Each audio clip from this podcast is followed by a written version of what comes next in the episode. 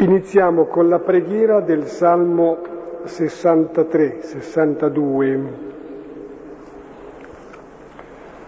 soprattutto per i primi versetti è quanto mai adatto a introdurre la lettura di questa sera. Salmo 63, 62 e iniziamo nel nome del Padre e del Figlio e dello Spirito Santo. Amen.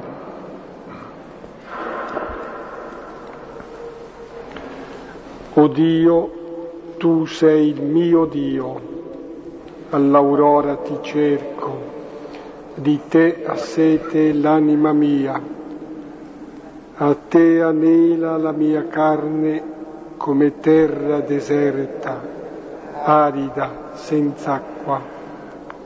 Così nel santuario ti ho cercato per contemplare la tua potenza e la tua gloria. Poiché la tua grazia vale più della vita, le mie labbra diranno la tua lode.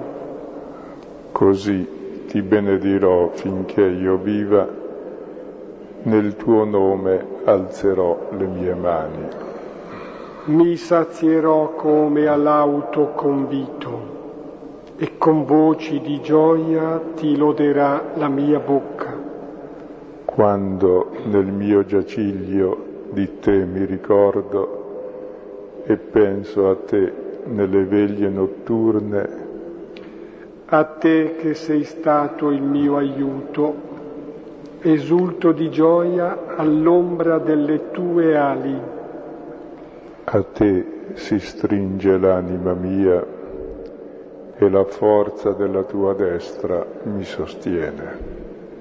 Ma quelli che attentano alla mia vita scenderanno nel profondo della terra.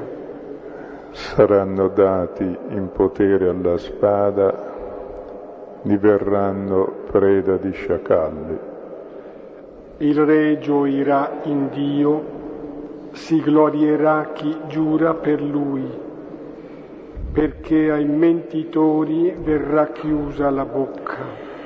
Gloria, Gloria al Padre e al Figlio e allo Spirito Santo, come era nel principio, ora e sempre, nei secoli dei secoli. Amen.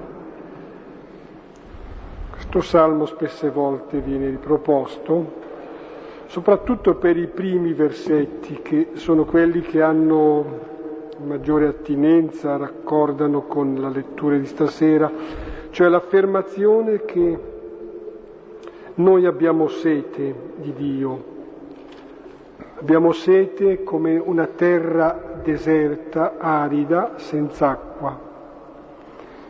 Come una terra desidera l'acqua, così anche noi desideriamo quell'acqua viva, zampillante, che è la vita stessa di Dio.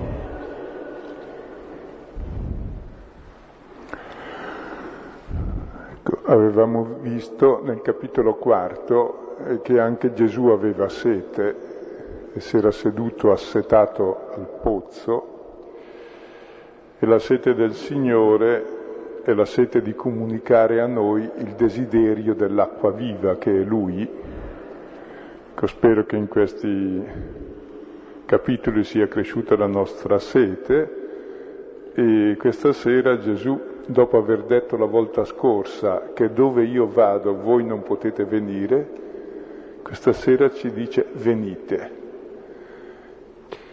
E il mezzo per andare da Lui è semplicemente la nostra sete. È un mezzo molto debole la sete perché è un non mezzo, è solo bisogno. Ecco. Anzi, la sete è il bisogno fondamentale di vita, di felicità. Ecco, dopo aver visto quello che il Signore ha compiuto e ha detto, ci dice, se uno desidera, ha stuzzicato apposta la nostra curiosità dicendo da dove Lui viene, dove Lui va, per dire se volete venire, se avete questa sete, ora venite da me e ci promette l'acqua. E leggiamo il testo e poi diamo un'inquadratura del testo e prima di analizzarlo siamo alla terza salita di Gesù a Gerusalemme, era salito a metà della festa delle capanne e adesso si presenta all'ultimo giorno di questa festa. Leggiamo dal capitolo settimo, versetti 37-53.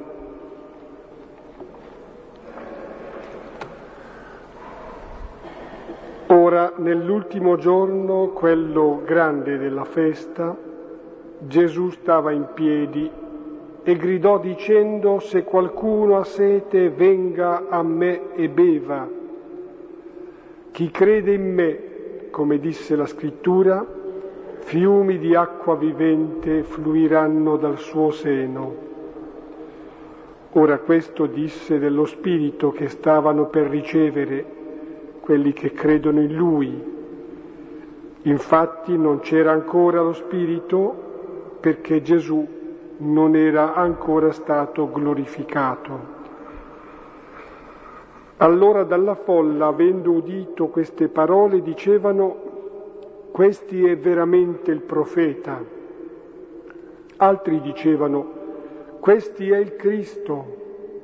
Ma altri dicevano, viene forse dalla Galilea il Cristo? Non disse la scrittura che il Cristo viene dal seme di Davide e dal villaggio di Betlem dove era Davide? Allora ci fu una divisione tra la folla a causa di lui. Ora, alcuni di loro volevano arrestarlo, ma nessuno mise le mani su di lui. Allora vennero gli inservienti del Tempio, dai capi dei sacerdoti farisei, e quelli dissero loro, perché non lo conduceste? Risposero gli inservienti, mai un uomo parlò così. Allora risposero loro i farisei, anche voi siete stati ingannati. Forse che qualcuno tra i capi credette in lui o tra i farisei, ma questa folla che non conosce la legge sono maledetti. Dice loro Nicodemo, quello che precedentemente era venuto da lui, che era uno di loro. Forse che la nostra legge giudica l'uomo se prima non lo ascolti e non conosca cosa fa? Risposero e gli dissero, sei forse anche tu della Galilea? Studia e vedi che non sorge profeta dalla Galilea. E andarono ciascuno a casa sua. Ecco, questa sera eh, riprende un tema che era stato fondamentale nei primi quattro capitoli del Vangelo, il tema dell'acqua. Poi siamo passati, anzi fino al capitolo quinto, poi siamo passati al tema del pane, questa sera torniamo all'acqua e passeremo la volta prossima al tema della luce. L'acqua è simbolo della vita e la vita che Dio ci vuol dare è la sua stessa vita, il suo spirito. O quello spirito che aleggiava sulle acque del battesimo si posò e dimorò su di lui, lo spirito del figlio, che è lo stesso spirito del padre, l'amore tra padre e figlio, e quello spirito che era stato simboleggiato nelle nozze di Cana, nella gioia del vino, quello spirito che fa nascere dall'alto, promesso a Nicodemo, quello spirito, quella sorgente d'acqua viva, zampillante, promessa alla Samaritana, che permette di adorare Dio in spirito e verità, Ecco, Gesù promette ora questo spirito a tutti, questa pienezza di vita a tutti. E per capire il significato di queste parole di Gesù, eh, diciamo un pochino il contesto eh, di questo discorso e ci troviamo te- nel Tempio. E ci troviamo all'ultimo giorno della festa delle capanne ed era la grande festa per eccellenza in cui si celebrava la festa dei raccolti della terra promessa, era la fine della stagione, la raccolta anche del vino, quindi si celebrava ogni benedizione di Dio, la creazione compiuta, la liberazione compiuta e si propiziava poi per l'anno prossimo le ulteriori benedizioni di Dio. Quindi era una festa agricola che era diventata poi centrale in Israele come ricordo dell'alleanza e della dedicazione del Tempio, quindi delle grandi istituzioni di Israele, la legge e il Tempio e la fine dell'Esodo. E durante questa festa ogni giorno il sommo sacerdote andava alla piscina di Siloe, attingeva con una coppa d'oro dell'acqua, la versava con un imbuto d'argento sull'altare nel Tempio e durante il percorso tutti agitavano fronde e cantavano eh, Hallel, i salmi della liberazione dall'Egitto. E all'ultimo giorno eh, il sacerdote versava la coppa d'acqua fuori dalle mura di Gerusalemme per indicare la benedizione che da Gerusalemme e da Israele sarebbe passata verso tutti i popoli secondo la promessa fatta ad Abramo, che in lui sarebbero benedette tutte le genti. Ed esplodeva eh, particolarmente in quella festa la grande attesa messianica di Israele di libertà, di pienezza di vita, di indipendenza, con anche relative sommosse qualche volta. E si facevano anche come letture Ezechiele 47 che parlava della sorgente che scaturiva dal Tempio e diventava un grande fiume che rendeva feconda tutta la terra. Era il simbolo della benedizione di Dio che esce dal fianco del Tempio e rende tutta la terra vivibile, bella, feconda, ricca di frutti. E si leggeva anche Zaccaria 13, dove si dice che in Gerusalemme sarebbe zampillata una sorgente che avrebbe purificato il popolo da ogni impurità, da ogni peccato, non solo, ma anche che tutti i popoli sarebbero accorsi a Gerusalemme e il Signore sarebbe stato unico su tutta la terra. Quindi eh, si festeggiava quello che era il futuro della speranza di Israele, che tutti avrebbero riconosciuto il Signore. E Giovanni tiene come sottofondo queste letture, perché il Tempio, sappiamo già dal capitolo secondo, è il corpo di Gesù. L'acqua che scaturisce dal Tempio, dal fianco del Tempio, sarà quella che scaturisce dal fianco di Gesù. Lo Spirito promesso è esattamente la sua vita e il suo amore che lui ci darà sulla croce.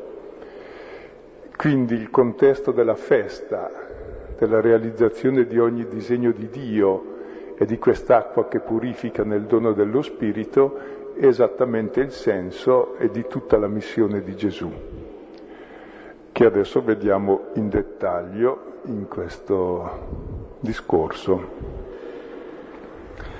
Vediamo i primi quattro versetti, 37-40. Ora nell'ultimo giorno, quello grande della festa, Gesù stava in piedi e gridò dicendo, se qualcuno ha sete venga a me e beva. Chi crede in me, come disse la scrittura, fiumi di acqua vivente fluiranno dal suo seno. Ora questo disse dello Spirito che stavano per ricevere quelli che credono in Lui. Infatti non c'era ancora lo Spirito perché Gesù non era stato ancora glorificato. Allora dalla folla, avendo udito queste parole, dicevano, questi è veramente il profeta. Ecco, siamo all'ultimo giorno, ecco la parola ultimo giorno vuol dire molte cose, indica l'ultimo giorno, il giorno del Signore, il giorno del giudizio di Dio, il giorno definitivo della storia, qui vuol dire l'ultimo giorno della festa, che era l'ottavo giorno, nel Vangelo indica anche l'ultimo giorno di Gesù, quando tutto sarà compiuto. E da lui scaturirà questo fiume d'acqua viva.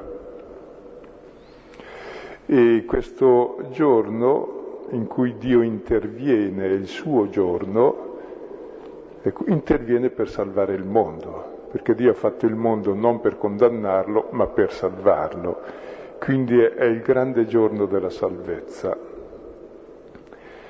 Ed è il giorno della festa delle capanne e Gesù sta in piedi non sta seduto come uno che spiega o insegna, e sta in piedi come l'araldo che annuncia, ha un messaggio da portare. E questo messaggio non è semplicemente detto, è urlato, è gridato. È il grido della sapienza, Proverbi 8 che, 8, che invita l'uomo a lasciare la via della stupidità e della morte per seguire la via della sapienza e della vita. Ecco, e questo grido di Gesù e risuona ancora nella storia fino ad oggi, è il suo invito. È il suo invito a ricevere il dono che lui ci vuol fare il dono del suo spirito. E davanti a questo invito vedremo nessuno è indifferente, perché questo invito dice se qualcuno ha sete, e l'uomo è radicalmente sete. Noi tutti abbiamo sete, desiderio, non solo sete d'acqua, non solo sete di cose, di persone, di relazioni, siamo sete di vita, di felicità, di gioia. Se uno non ha questa sete è già morto. L'uomo è radicalmente sete di infinito. E Gesù ha voluto finora portare l'uomo a riconoscere la sua sete più profonda. Quella sete profonda eh, che solo Dio può appagare, perché il desiderio di vita solo la vita può appagarlo il desiderio assoluto di felicità, solo colui che ha la felicità può appagarlo. Ecco, e guai a mortificare questi desideri. Se qualcuno ha sete, e dicevamo che la sete è quel bisogno fondamentale dell'uomo ancora più del cibo. Se non soddisfi la sete sei morto. Così se non desideri sei morto. E la sete è l'unico mezzo per andare a Dio. Perché Dio è amore, l'amore è dono, il dono non va né pagato, né meritato, né conquistato, il dono va desiderato, se lo desideri è tuo, se non lo desideri non ce l'hai. Quindi il mezzo più potente che noi abbiamo è il desiderio. E se uno rinuncia al desiderio di vita, di felicità, di giustizia, di amore, di solidarietà, ecco, ha rinunciato a vivere da uomo. E sono i nostri desideri che ci tengono vivi. Importante sapere quali. Ecco, Gesù grida, se ha sete, venga a me. Sul desiderio no, mi viene da osservare che mm, è una pista mm, da percorrere, mm, il desiderio da interrogare perché ci conduce da qualche parte, anzi ci conduce da qualcuno. Ecco, il desiderio eh, non può essere saziato, è una sete questa che non può essere ristorata da altre, da altre cose, sì, alla fine uno si accorge, se non da Dio. E io credo che si tenta o si spera di anestetizzare questa sete, questo desiderio, con una successione magari vorticosa anche eh, di cose, di situazioni, di relazioni anche che sembrano saziare, sembrano ristorare, ma di fatto non si riesce a anestetizzare questo desiderio. per cui mi piace che Gesù dica se qualcuno ha sete, a chi non ha sete. E notavo che in genere noi più che seguire la sete e i desideri, seguiamo la paura che non sia appagato il nostro desiderio. Quindi seguiamo le paure e appaghiamo immediatamente il desiderio abbassandolo, cioè con l'appagamento immediato, mentre il desiderio va sempre oltre qualunque appagamento, se no non è un desiderio. Il desiderio è la struttura fondamentale dell'amore dell'uomo e di Dio, quindi è senza fine. Solo ciò che è senza fine può appagarlo.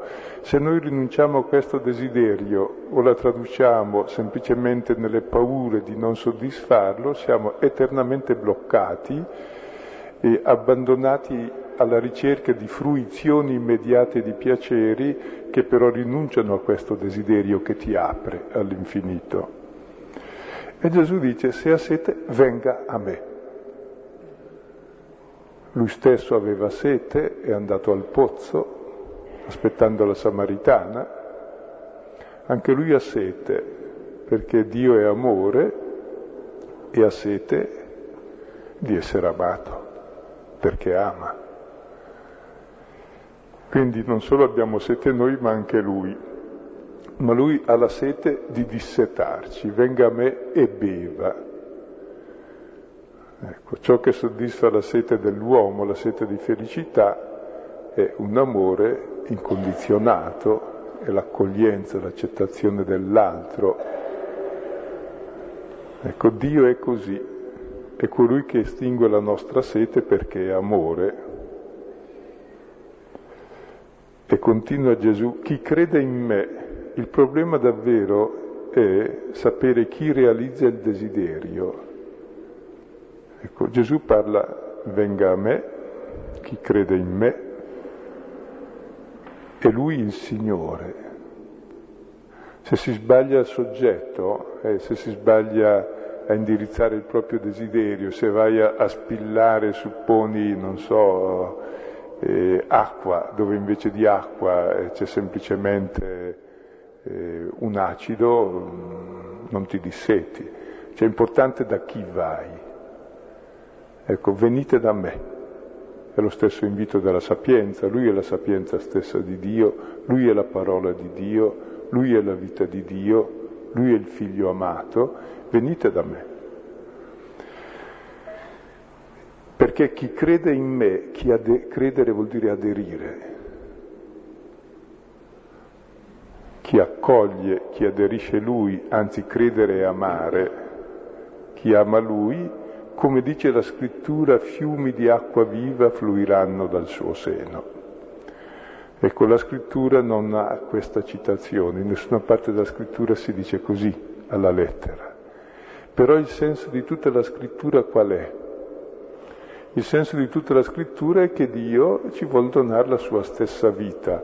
Dio è sorgente di vita. Cosa ci vuol dare? Di essere anche noi come Lui sorgente di vita. Cioè la sua stessa vita, che è l'amore, non solo la riceviamo, ma la sappiamo anche dare. Non solo siamo amati, ma possiamo anche amare. La sua vita scaturisce dal nostro seno, come dal seno del figlio.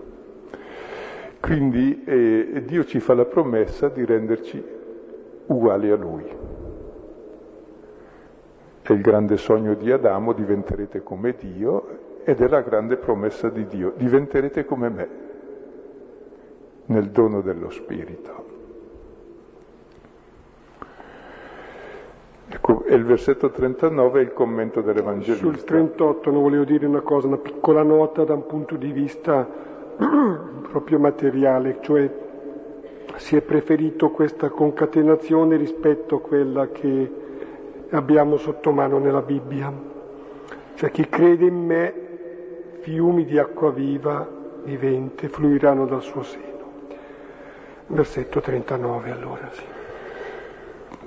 Ecco, e il commento dell'Evangelista eh, dice, questo fiume d'acqua viva è lo Spirito, lo Spirito Santo, è il dono di Dio, e Dio stesso come dono, e quello spirito che nella creazione stava sulle acque e fece il mondo, e quello spirito col quale Dio, che poi il suo amore liberò il suo popolo, quel dono che Dio ci vuol fare è della sua stessa vita.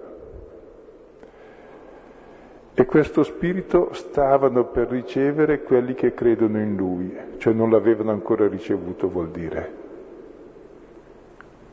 Perché? Perché non c'era ancora lo Spirito, perché Gesù non era ancora stato glorificato. La glorificazione di Gesù nel Vangelo di Giovanni è la sua morte in croce, perché è lì che lui si rivela come Dio, perché sa dare la vita e sa amare fino in fondo. Ecco, allora qui si allude esattamente a quello spirito, a quell'amore, a quella vita che Gesù ci darà quando sarà in croce e tutto sarà compiuto. Nell'ultimo giorno di fatti si aprirà il suo fianco e uscirà il suo spirito, simboleggiato dall'acqua e dal sangue. E noi contemplando lui che è stato trafitto, riceviamo lo spirito. Cosa riceviamo contemplandolo?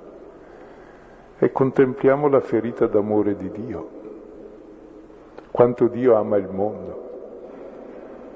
Accogliamo direttamente faccia a faccia l'amore di Dio per noi e questo è lo Spirito. Scopriamo chi siamo noi, siamo nati da quelle ferite d'amore di Dio. Comprendiamo qual è il nostro destino, rispondere a questo amore. E l'uomo è destinato a vivere di questo spirito che è vita e amore, se no vive solo di egoismo e di morte e di paura. Quindi non bisogna aver paura dei nostri desideri, più grandi sono meglio è. Non sono deliri di onnipotenza, perché il desiderio non produce nulla, accoglie tutto. E le cose principali non sono da produrre, né Dio né le persone né noi, siamo solo da accogliere. Ecco, questa è la proposta di Gesù e davanti a questa proposta ci sono varie reazioni tutte mischiate, evidentemente nessuno è neutro davanti alla proposta della pienezza di vita, di felicità, di amore, e allora si risponde col sì o col no, con l'adesione e il rifiuto, con l'amore o con l'odio, con l'accettazione o con la violenza, con tutte le zone intermedie che adesso vediamo. Prima reazione, affermazione che è profeta. Dalla folla, avendo udito queste parole, dicevano, questi è veramente il profeta. Altri dicevano, questi è il Cristo, ma altri dicevano, viene forse dalla Galilea il Cristo? Non disse la scrittura che il Cristo viene dal seme di Davide? E dal villaggio di Betlem dove era Davide, allora ci fu una divisione tra la folla a causa di lui. Ecco, le reazioni, dicevamo, sono varie. C'è la reazione della folla che è parzialmente positiva, mentre la reazione dei capi è totalmente negativa. E questa reazione positiva della folla e negativa dei capi non è a caso,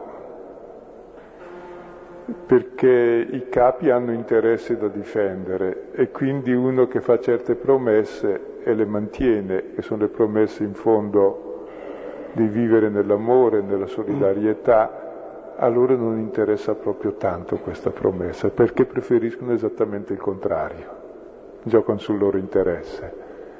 La folla invece che tutto sommato ha niente da perdere può più facilmente aderire a questo, pur coi dubbi.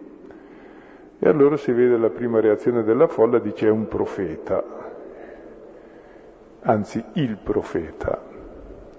I profeti sono quelli che dicono la parola di Dio e la attualizzano, il profeta invece era quello che si attendeva alla fine, un profeta pari a Mosè, Ecco, la primo livello della fede è riconoscere che Gesù dice la parola di Dio, cioè che non imbroglia.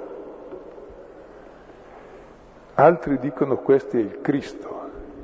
E il Cristo non solo dice la parola di Dio, ma la realizza. Cristo vuol dire unto in greco, Messia in ebraico, eh, il Re promesso da Dio che avrebbe salvato il suo popolo. Perché? Perché il popolo non fa mai la legge, i capi fanno sempre il contrario, opprimono il popolo, lo sfruttano e allora finalmente arriverà l'unto del Signore che sarà invece solidale col popolo, proclamerà e vivrà la giustizia e l'amore su tutta la terra. Questo è il senso del Cristo. Ed è la grande attesa eh, dell'uomo. L'uomo attenda sempre un, il Cristo, eh, il Salvatore, il promesso.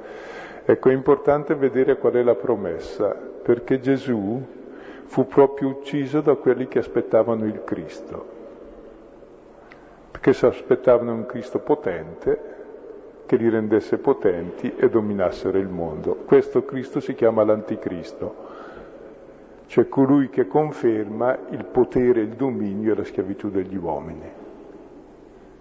Il Cristo invece è il Cristo povero, umile, solidale, che dà la vita, questo è il Cristo, che rappresenta Dio sulla terra, perché Dio è uno che ama e dà la vita. E su questo la folla ci sono divisioni perché Gesù è stato ucciso proprio in quanto Cristo, un Cristo così non lo voleva nessuno, ma ancora oggi chi lo vuole? Vogliamo altri Cristi, vogliamo i Cristi che ci dominano e eh, va bene ce li terremo. Anche Israele voleva così. E uccidiamo i poveri cristi, quelli che ci salvano. Altri, ancora della folla, dicono, e sono gli altri che forse un po' hanno studiato, ma il Cristo mica viene dalla Galilea. La scrittura dice che è discendente di Davide, quindi verrà dalla Giudea. E Giovanni lascia in sospeso la domanda perché sa che Gesù è giudeo, la lascia in sospeso perché il problema è riconoscere il Cristo, il profeta, il figlio di Dio proprio in quel Galileo, in quell'uomo concreto. E la cosa vale ancora oggi per noi. Il credente non è uno che crede nella dottrina di Gesù, il credente è chi accetta la persona concreta di Gesù.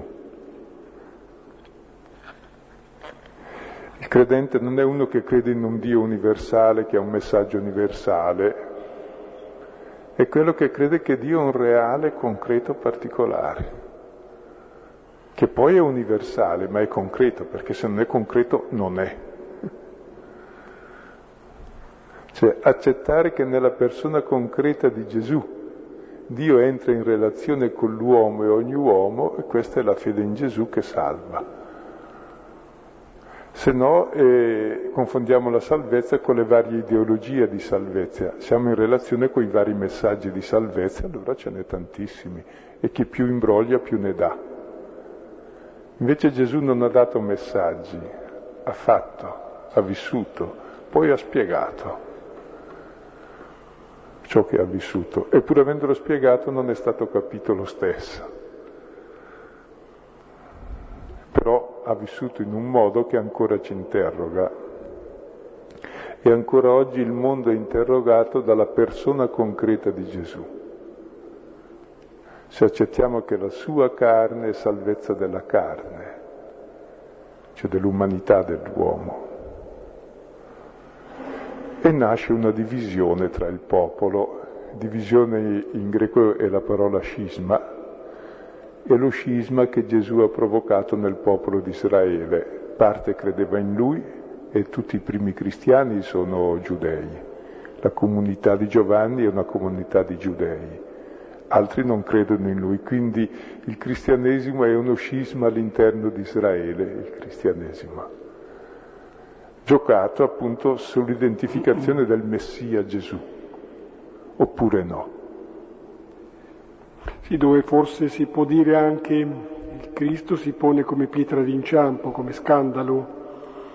Credo che abbia sempre suscitato e sempre susciterà inciampo e scandalo il fatto di eh, ritenere che il Salvatore del mondo, Salvatore dell'umanità, colui che riscatta la storia, che riscatta la nostra vita dal non senso, dalla morte, sia un uomo che è circoscritto nel tempo, nello spazio, là, in quel tempo. C'è qualcosa di grande che si circoscrive nel piccolo, nel limitato appunto in coordinate storiche e geografiche. Proseguiamo. Ora, alcuni di loro volevano arrestarlo, ma nessuno mise le mani su di lui. Allora vennero gli inservienti del Tempio, dai capi dei sacerdoti e farisei, e quelli dissero loro, perché non lo conduceste? Risposero gli inservienti, mai un uomo parlò così. Allora risposero loro i farisei, anche voi siete ingannati, forse che qualcuno tra i capi credette in lui o tra i farisei? Ma questa folla che non conosce la legge sono maledetti. Ecco, ora vediamo la reazione dei capi, di chi ha il potere, e chi ha il potere chiaramente è contestato da Gesù, non perché Gesù voglia contestare qualcuno, semplicemente perché non giustifica il dominio sugli altri, perché proclama qualcos'altro e vive qualcos'altro, è il figlio che vive da fratello e quindi abbatte tutti i potenti dai troni e ci rende tutti fratelli e solidali tra di noi quindi i capi ce l'hanno su a morte con lui, non vogliono un messia così, vogliono un messia che stia a capo di tutti e loro saranno poi degni rappresentanti di questo messia che domina il mondo. Era già un progetto di globalizzazione del mercato, in cui avremmo avuto il Cristo che governa il mercato e poi tutti gli accoliti del Tempio che lo controllano, cosa che oggi fanno benissimo le banche, il Dio Mammona lo fa lo stesso senza Cristo. Ecco, lui invece ci vuole liberare da questo monopolio, come giustamente dice il Papa, per proclamare che l'uomo è qualcos'altro. L'uomo ha dei valori, e siete di giustizia, siete di amore, di solidarietà, di condivisione. Allora è uomo, se no è bestia.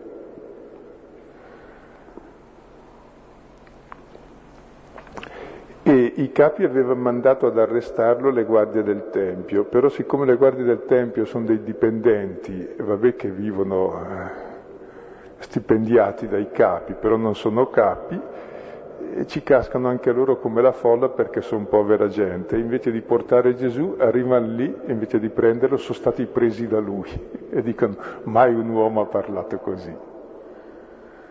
Cioè nella loro semplicità riconoscono che lì c'è una parola di Dio perché tocca loro il cuore, che erano stati mandati per catturarlo, sono stati catturati loro dentro. E queste distinzioni Giovanni le fa sempre, quando parla di giudei intende i capi dei giudei, mai il popolo o gli altri. Perché non lo conduceste? Mai un uomo parlò così la reazione dei farisei. I farisei sono dopo la distruzione del Tempio, quando non ci saranno più i capi dei sacerdoti nell'anno 70, saranno gli unici capi religiosi del popolo di Israele e saranno quelli che faranno ostacolo molto ai primi cristiani che si consideravano giudei a pieno titolo. E fu lì che avvenne lo scisma, cioè no, voi non siete come noi perché noi non vogliamo quel Cristo, allora questi dicono, ma siete stati ingannati anche voi. Ecco, chi aderisce alla verità è un ingannato, ma io credo che lo dicano anche in buona fede. Se no dovrebbero dire che ci siamo ingannati noi, ma loro sono sicuri di aver ragione. E la prova che loro sono ingannati è che nessuno di noi tra i capi o tra i farisei ha creduto in lui. Non è vero perché Nicodemo subito dopo è uno di loro e ci crede. E poi dice, questa folla che non conosce la legge sono maledetti.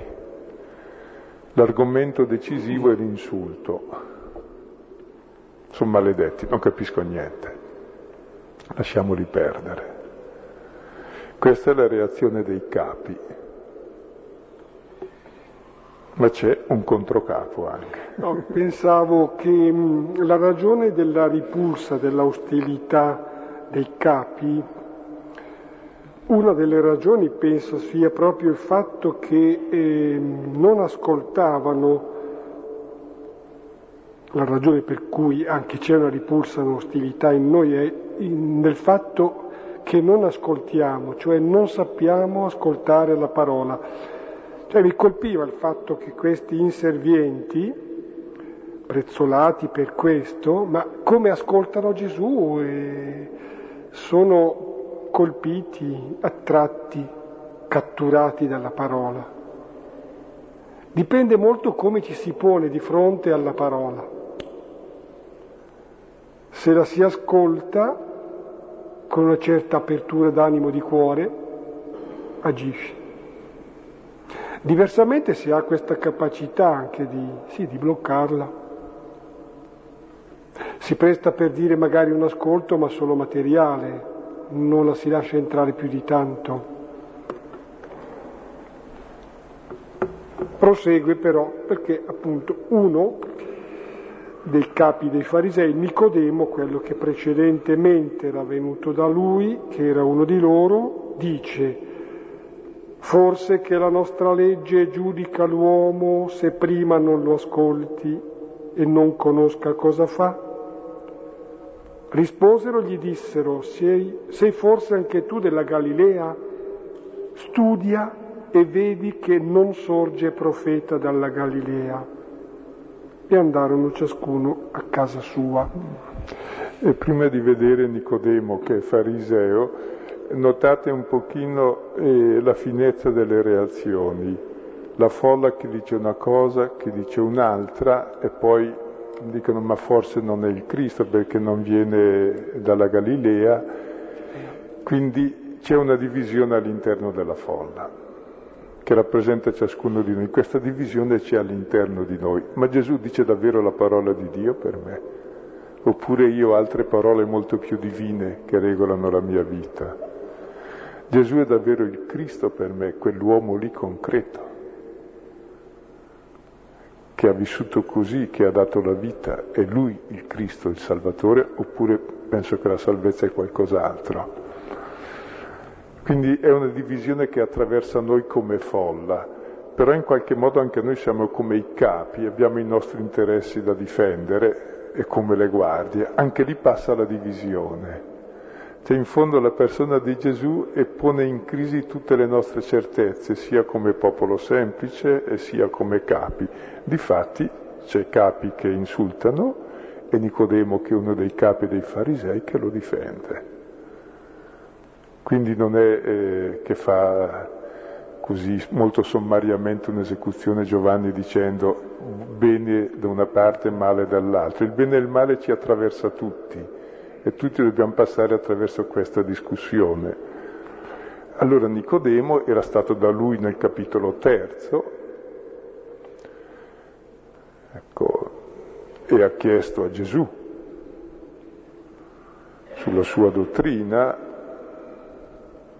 e Gesù gli ha spiegato come si nasce dall'alto, dallo spirito, lui che è vecchio, e lo stesso Nicodemo riapparirà al capitolo 19 a prendere il corpo di Gesù, quando avrà dato lo Spirito.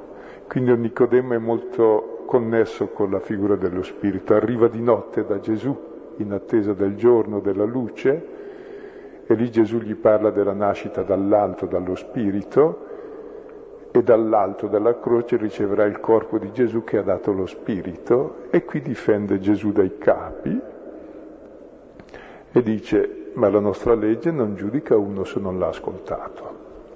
Per giudicare una persona bisogna ascoltarla cosa dice e poi vedere cosa ha fatto. Quindi lo difende dicendo voi che lo accusate siete voi contro la legge. La risposta qual è? E la risposta anche qui è un insulto, anzi due insulti. Sei forse anche tu della Galilea. Sei tu della Galilea è come dire, non si può dire da noi, ma eh, supponete se uno è di Bergamo dice ma sei di Brescia, io sono di Brescia quindi posso dirlo, c'è di quella regione lì brutta. E da dove viene nulla di buono, la Galilea era il confine coi pagani, ecco quindi si risponde con l'insulto. E, come vedete è una cosa molto usuale già dall'antichità rispondere con l'insulto. È tipico l'insulto o della malafede, però non bisogna dirlo perché gli antichi erano più, non so, non supponevano la malafede, preferivano dire ti inganni. Noi diciamo più facilmente menti perché mentiamo, mentre invece dove si suppone che l'altro sia in buona fede si preferisce dire ti sbagli. No. E qui di fatti gli dicono studia e vedrai, non ti sbaglierai più che non sorge profeta dalla Galilea.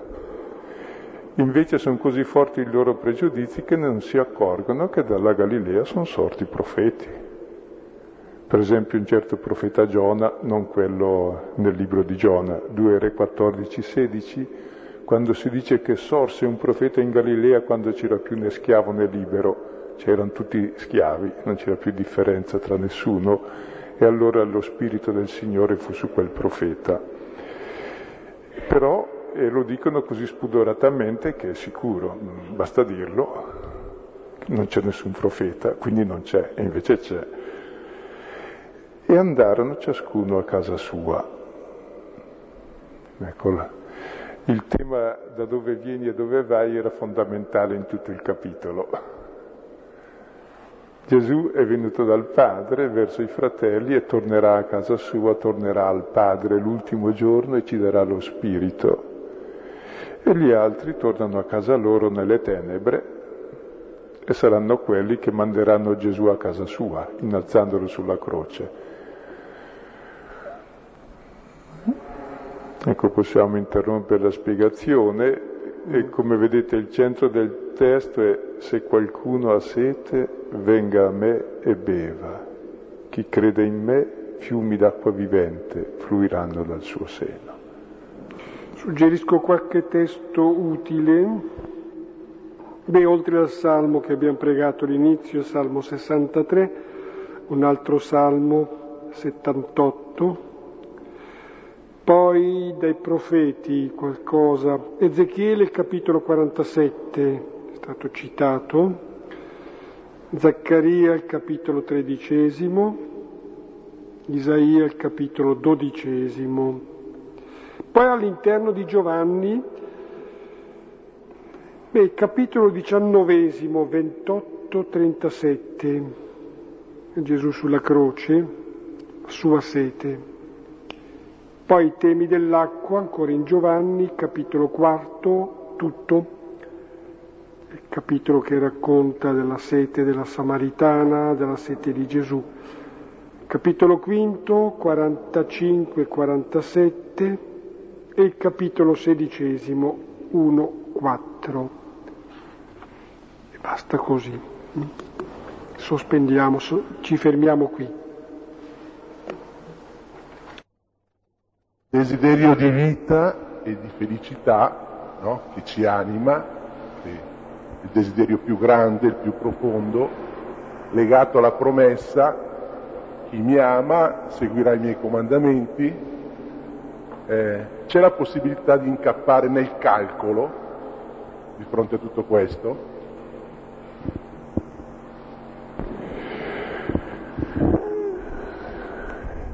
Ma eh, chiaramente soddisfare il desiderio è un interesse. L'importante è che sia il desiderio giusto, allora è un interesse giusto. Cioè noi ci sbagliamo sui desideri, non sul fatto di soddisfare i desideri, su qual è il desiderio che realmente appaga. Cioè voglio dire, E quando la prima tentazione fu quella di diventare come Dio, è giusto il desiderio di diventare come Dio. Dio ci ha fatto apposta per essere a sua immagine e somiglianza. Solo che diventare come Dio non è prendere ciò che è buono da mangiare, bello da desiderare e piacevole, cioè cercare il proprio io. E in, in vari modi per essere potenti come Dio, ma è cercare di essere come Dio che è diverso da come lo pensiamo noi. Quindi siamo ingannati più sulla lettura dei desideri che sul desiderio stesso. Così è tipica no, nella propaganda e nella, nella pubblicità. E cosa fai? fai punta sui desideri e punti sui desideri perché è su quello che muovi l'uomo. Ecco. Però dico, l'uomo che ha soddisfatto il suo desiderio bevendo quella cosa è felice davvero o avendo quel prodotto? Non pare proprio. Quindi è ingannato sul desiderio, sul leggere il proprio desiderio.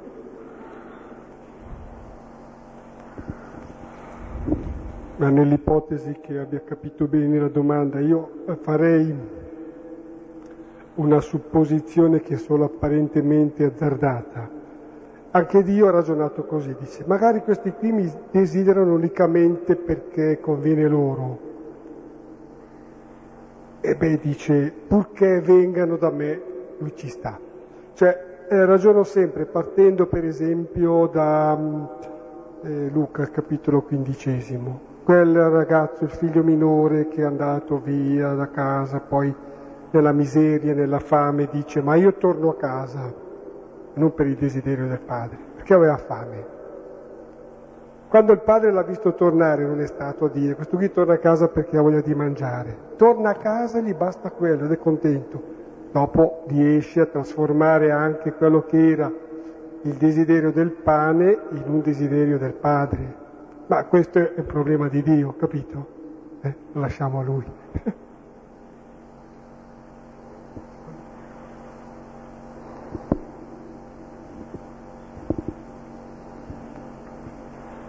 Ma adesso Filippo mi ha fatto venire in mente Luca 15 e eh, a me piacciono anche le due parabole precedenti, anzi forse mi danno molta speranza, cioè quella della dracma e quella del pastore che ti viene a cercare. Qui invece Gesù mi invita ad andare da lui, è un po' il contrario, mentre là la dracma addirittura non parla, non si muove, lui però eh, mi trova lo stesso. Ecco, questo eh, mi, mi dà molta speranza, però anche eh, questo fatto di dover andare a lui eh, quando si ha sete eh, mi fa pensare che anch'io qualche passino devo farlo e eh, augurandomi di non sbagliare e andare a finire in birreria invece che nella fontana giusta. E questa sera sei qui. E proprio nel capitolo quarto eh, si vede Gesù assetato era l'ora sesta, all'ora sesta sarà l'ora della croce dove dirà ho sete e darà l'acqua zampillante, cioè Gesù è venuto sulla terra per suscitare in noi il desiderio di Dio, mostrando il desiderio che ha Lui di noi e l'amore che ha Lui di noi. E per questo possiamo andare a Lui, perché Lui è venuto a noi perché lui è andato a cercare la dracma perduta, allora anche noi che siamo perduti diciamo ma allora sono stato trovato da lui. Ecco, quindi c'è prima il suo venire a noi, ecco. Però certamente il punto decisivo non è che lui venga a noi, è già venuto e c'è già. Il punto decisivo è che scopriamo lui e andiamo noi da lui, che c'è già, per ricevere il suo dono. Cioè direi tutta l'azione di Dio è liberare il nostro desiderio. perché se non lo desideriamo non può darsi, perché l'uomo è intelligenza e volontà e libertà e se non sono attivate l'intelligenza che capisce e la volontà che vuole, la libertà eh, che decide liberamente quello, eh, non siamo uomini e non possiamo amare. L'amore suppone invece la libertà, la volontà e l'intelligenza. E lui è venuto a liberare questo mostrandoci il suo amore in fondo. Credo questo capitolo settimo sarebbe incomprensibile senza il quarto dove Gesù ha sete e comunica la sua sete alla Samaritana.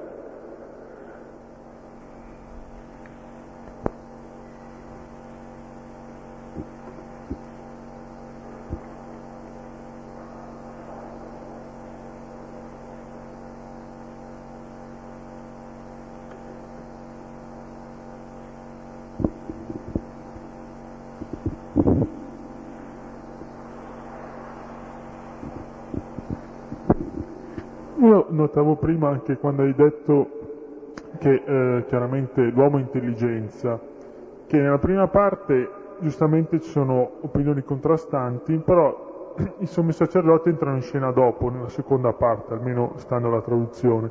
Mi ha colpito molto più che altro la figura delle guardie, che poi voi chiamate inservienti, poi la traduzione dice guardie.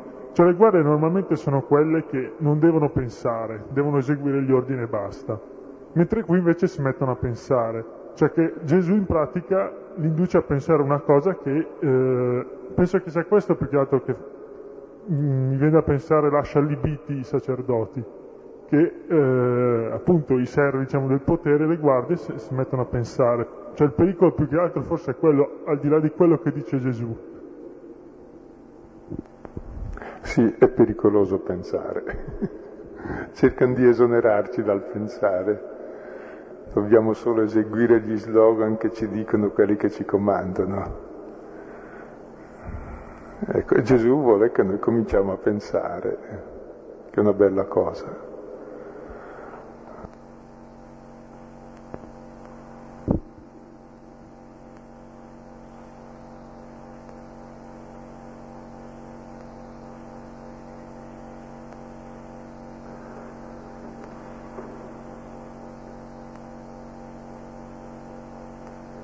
Abbiamo tradotto inservienti, perché in greco c'è inservienti che fungevano da guardie.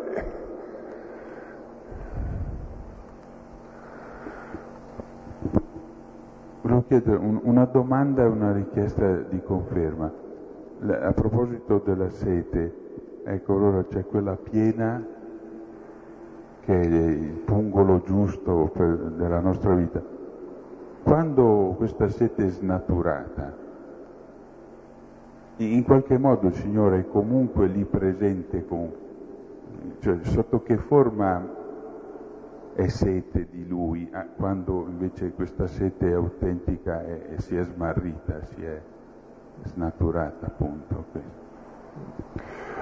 E, e poi eh, chiedo la conferma, cioè io pensavo questo, che questa sete è la storia di ognuno di noi individuale e quindi individualmente uno può, eh, può vivere dentro questa sete, insomma, mentre invece questo storicamente mi sembra complessivamente presa. Questa sete no, non si vede ancora, ecco, questo è, non si vede ancora. E speriamo che sia così, cioè che debba venire perché se no dovremo trarre delle conclusioni tristi.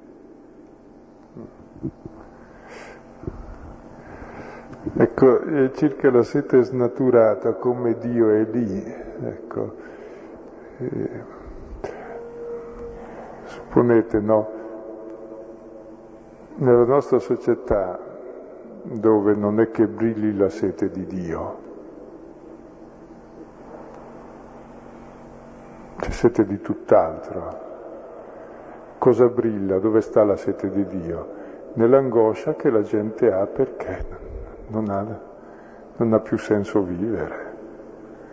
Allora ti, ti ti metti dentro tutte le bibite possibili, tutte le sostanze possibili per darti una sensazione, perché sai che non ha senso vivere. Cioè il senso della sete snaturata è che non sei dissetato, che non sei nella gioia, ma nell'inquietudine e nell'angoscia.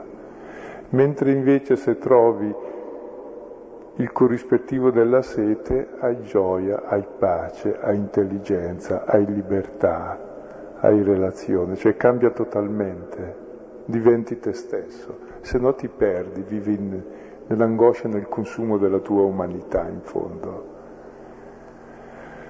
Ecco, io credo che alla fine tutti avremo sete, però davvero è importante recuperare la sete di Dio, la sete di cose genuine, individuare cosa desideriamo, cosa ci dà pace, serenità, gioia profonda nella vita, al di là delle sensazioni, perché oggi sembra che bisogna cercare tutte le sensazioni subito perché poi non ci sono più e sono bruciate.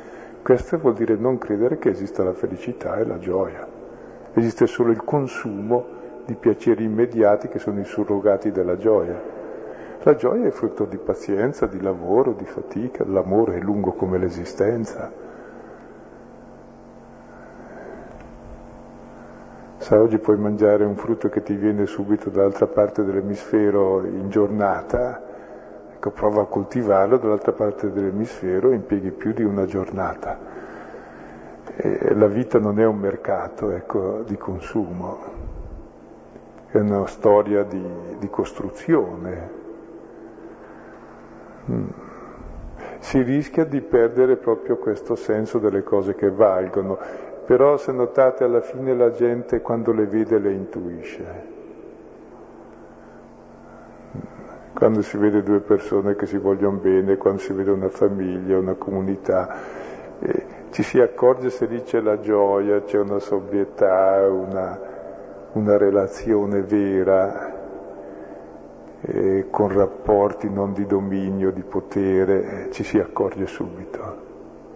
E la comunità cristiana deve testimoniare questo al mondo perché è il senso di tutto il mondo. L'uomo può vivere solo così, mica può vivere nella menzogna nel consumo della propria umanità a ritmo sempre più veloce.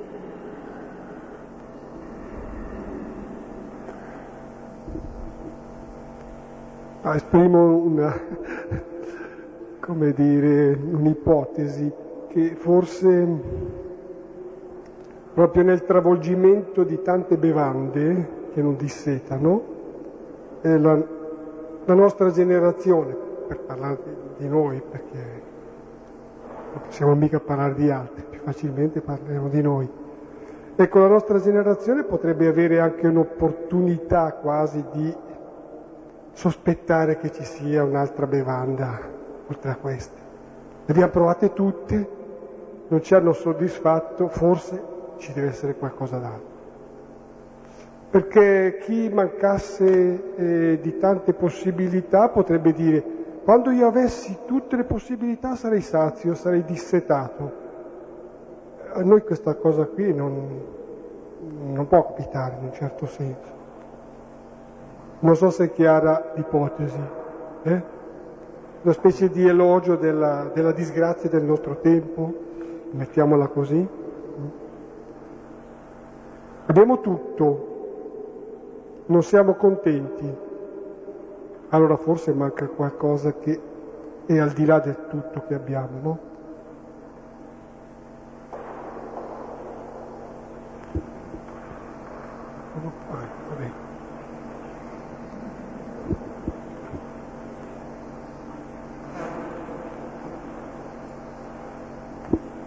Io credo che la cosa importante per me adesso da desiderare è di potermi fidare eh, fino in fondo di Dio, nel senso che mi è piaciuto anche, come dicevi prima, del, dei farisei che hanno degli interessi da difendere. Vedere come per me questi interessi sono riassunti benissimo nel denaro, cioè i soldi, quello che mi offre tutte, queste, tutte le possibilità impossibili, tutto, tutto quello che, che, può essere gradevole nell'immediato tutto quello che posso ottenere lo posso ottenere con i soldi in fondo. Ecco, che non credere, poter credere veramente al di là dei momenti in cui, in cui ci posso credere, eh, ma credere più, più con coerenza che nonostante ci sono centinaia di bambini, non so quanti, che ogni giorno muoiono di fame, ecco, che Dio ha potere sulla mia quotidianità. Potermi fidare di più di Dio, ecco. Arrivare a fidarmi, a fidarmi di più, più fino in fondo, ecco. Che la mia vita non dipende dai miei soldi. E difatti Gesù aveva detto che l'alternativa è credere a Dio o a Mammona. Ecco, perché sapeva già anche lui che con i soldi ci si procura tutto, tutto fuorché la vita, la felicità, l'amore, le relazioni, la solidarietà, cioè ciò che dà felicità. Però si procura in compenso grande infelicità e stress in chi li guadagna e in chi ne è privo, perché appunto si si accumulano tutti da una parte e l'altro resta senza.